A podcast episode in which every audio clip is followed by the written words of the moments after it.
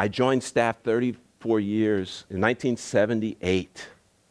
And, uh, you know, there have been many times in the 34 years that I was on staff that I asked God, what is it that you want me to do, Lord?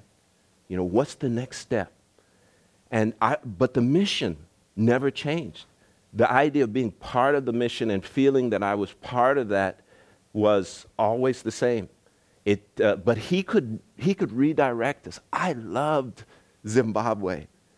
And I, I felt like that's, that's where I was going to die. I, I want to die in Zimbabwe because I love that country. I love my job. I love what I was doing. But one day my wife told me, she said, it's time for us to go. It's time for us to turn over leadership of this ministry to a local person and move on to the next thing. And I said, I don't want to do that. You know, I want to stay right here. I'm happy. I'm comfortable. I don't want to be uncomfortable. I just want to stay here and enjoy it. And God said, No, I've got something else for you to do at Yale University, of all places. And I'll talk about that. So let's open our Bibles to Genesis 12. And you know, in the time that I have, I, I could go through 20 scriptures. But all I want to do is give you a, a, an idea of what it's like, what is it saying in terms of the mission of God. And you can study the rest of these. Uh, there'll be a lot more scriptures on these slides than, um, you know, than, than I'm going to be able to go through. Uh, but I've decided to go through a few that I believe will give you a sense of the mission of God, that God has, has put us here for a purpose. And I know you all believe that. The Lord, this is Genesis 12, 1 to 3. The Lord has said to Abraham, Leave your country, your people, your father's household, and go to the land I will show you. I will make you into a great nation. I will bless you I will make your name great, and you will be a blessing. I will bless those who bless you, and whoever curses you, I will curse. And all peoples on earth will be blessed through you. Now, this is the threefold blessing, you know, that God gave to Abraham. Uh, and, and realize Abraham is not Jewish, he's a Gentile, an uncircumcised Philistine or whatever from Ur. And, and God has said, I want you to be the father of a great nation, a nation that will be used by, by God to attract people. You know, when people see this nation, they will want to come closer. They will want to see what it is that God is doing through these people. And so, in order to do that, in order to make this nation attractive, he's going to bless one man. Isn't that amazing? I mean, that's all it takes. Is, you know, God decides that he wants to do something for his glory and honor, and he puts it in the heart of one person to do something amazing for him. Not in his own strength, but in the power that God provides. And so the first thing that God is going to do to make this great nation is bless one person one person who has this desire to serve and be obedient. This, this passage is repeated four times in Genesis. Three more times, God reminds Abraham by stating it again. Do you remember the time when he was told to sacrifice his, his son, Isaac? And and it wasn't so much that he, he should sacrifice as he should be willing to sacrifice. That nothing would be more important to him. Not children, not spouse, not anything. And in that, God repeats it.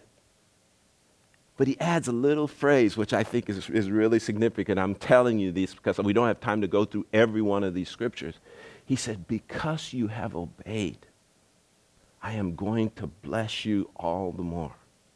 Now, sometimes people say obedience and salvation, you know, they, sh- they, they, they are, you know, you're not, you're, not, you're not to work for your salvation.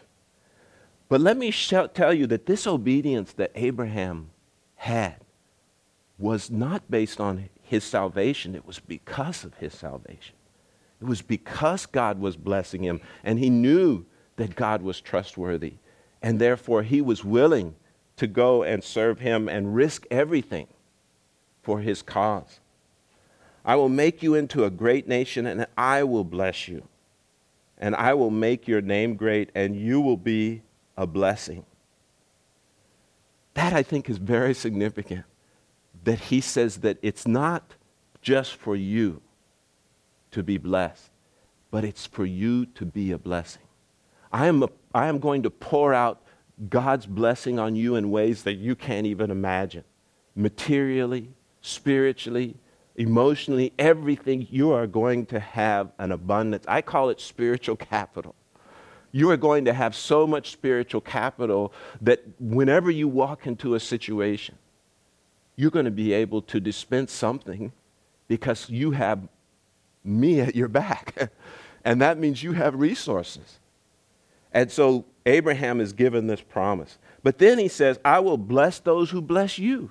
You know, if you, if you meet people and they say, hey, I, you know, that sounds great, I want to be a part of that, then they will be blessed as well, just for being a, a, a part of what you're doing. And then he says that I will use you to bless all the peoples of the earth. Now, this is very significant because what this shows is that it wasn't just Israel, it wasn't just the Jews that God was thinking about in blessing Abraham, but that he was actually thinking that somehow or other, by blessing Abraham, the whole world was going to be impacted.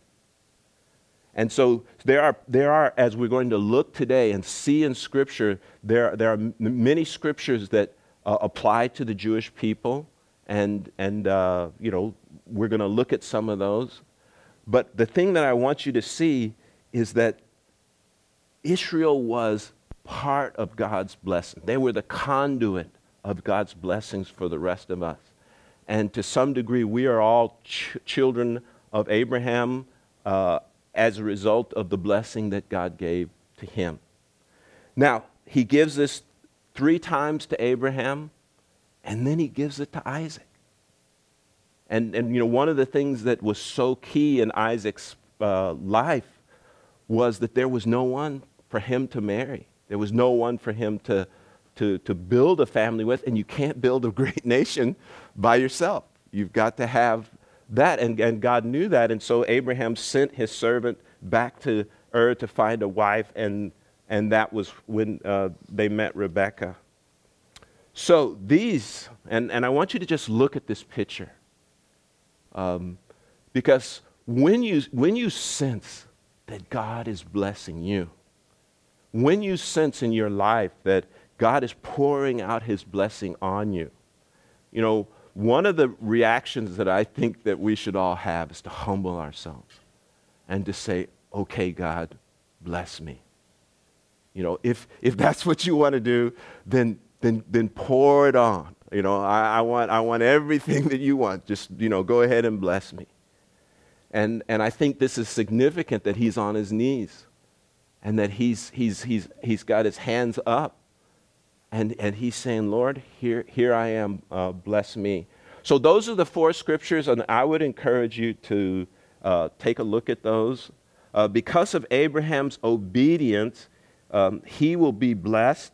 His descendants will be a, ble- a blessed nation, and all nations of the earth uh, will be blessed.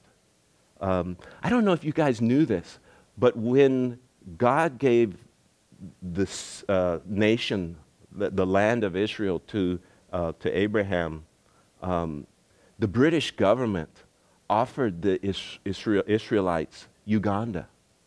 He said, Well, how would you like to start the, uh, the nation of Israel in Uganda? Uh, because we've got a nice piece of land down there, and uh, we'd like you to go to Uganda and, and, and use that. And, and it is beautiful, by the way, and it's, it's fertile and it can grow.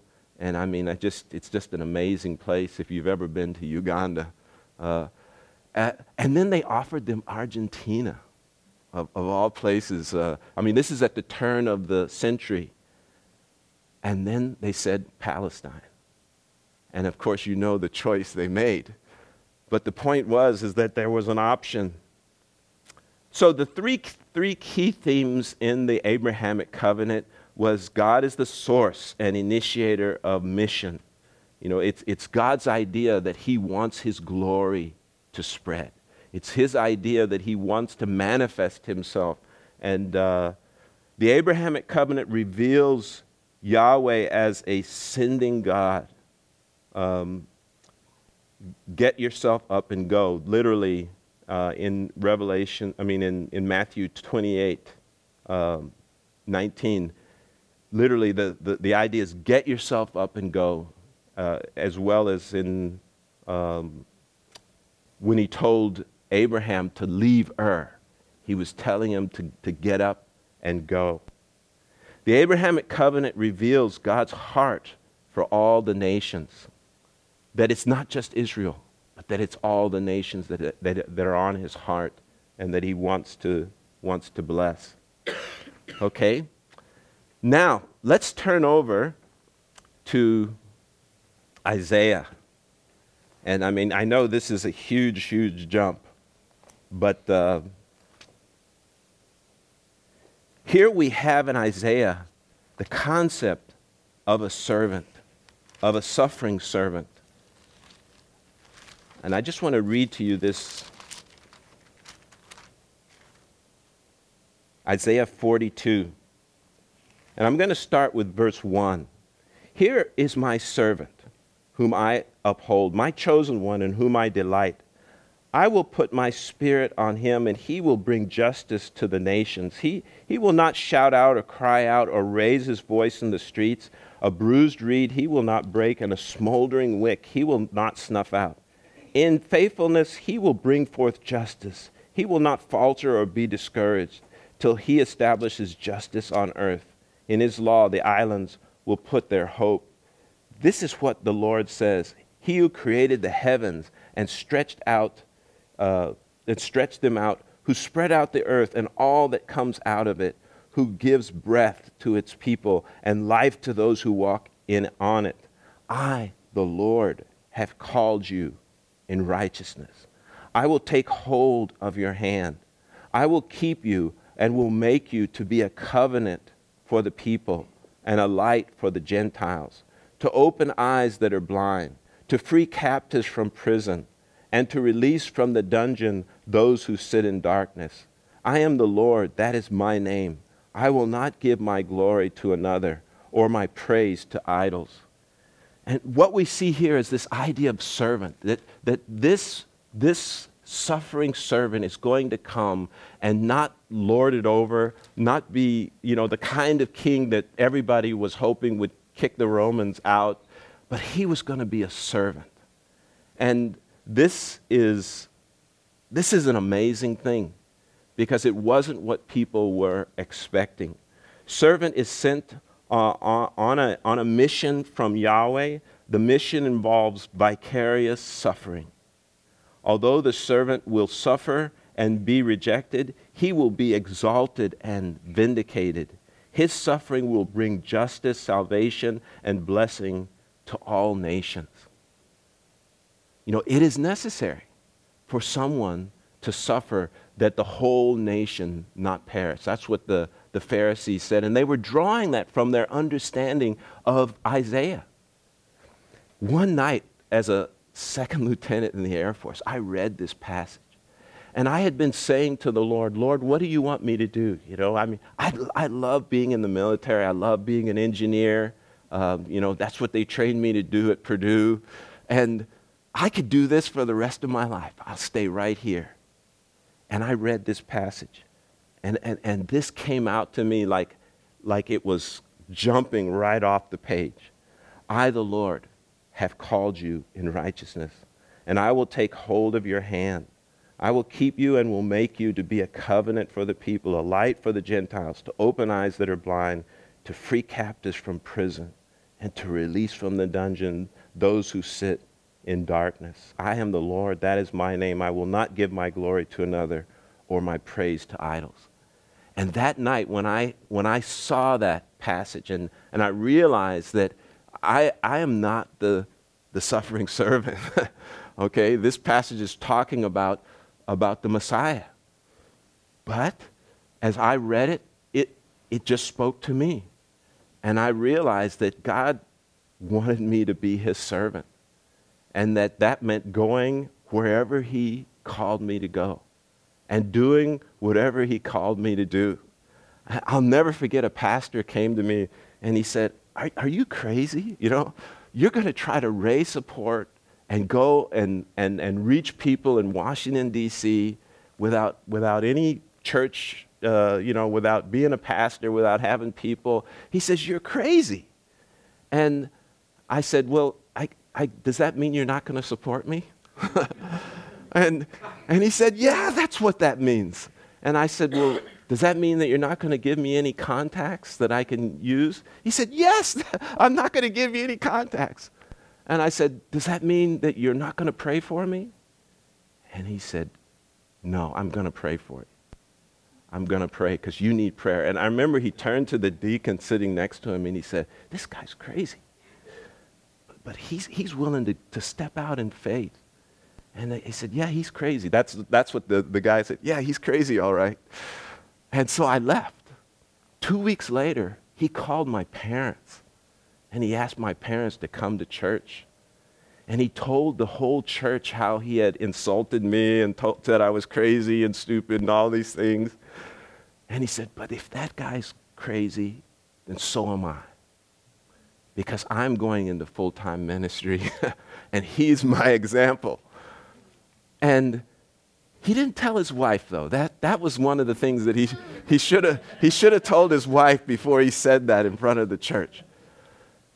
But then he called me up and he said, I would like to support you. Do you need support? And, and I said, Well, I've already raised my support. See, don't ever say that. you never know what you might need. I've already raised it. I don't need it. He says, Well, if you ever do, you, you can count on me. And eventually he did join our team. But the point is, is that, uh, you know, when you face these kinds of trials, it's the mission of God. It's your role and how you fit in that's going to keep you going, that's going to keep you headed in that direction. And so Christ came as a servant. He came to, to not to, um, to be served, but, but to serve. And this is our role, is to be servants as well because he's our example. He's the one that showed us how to do that.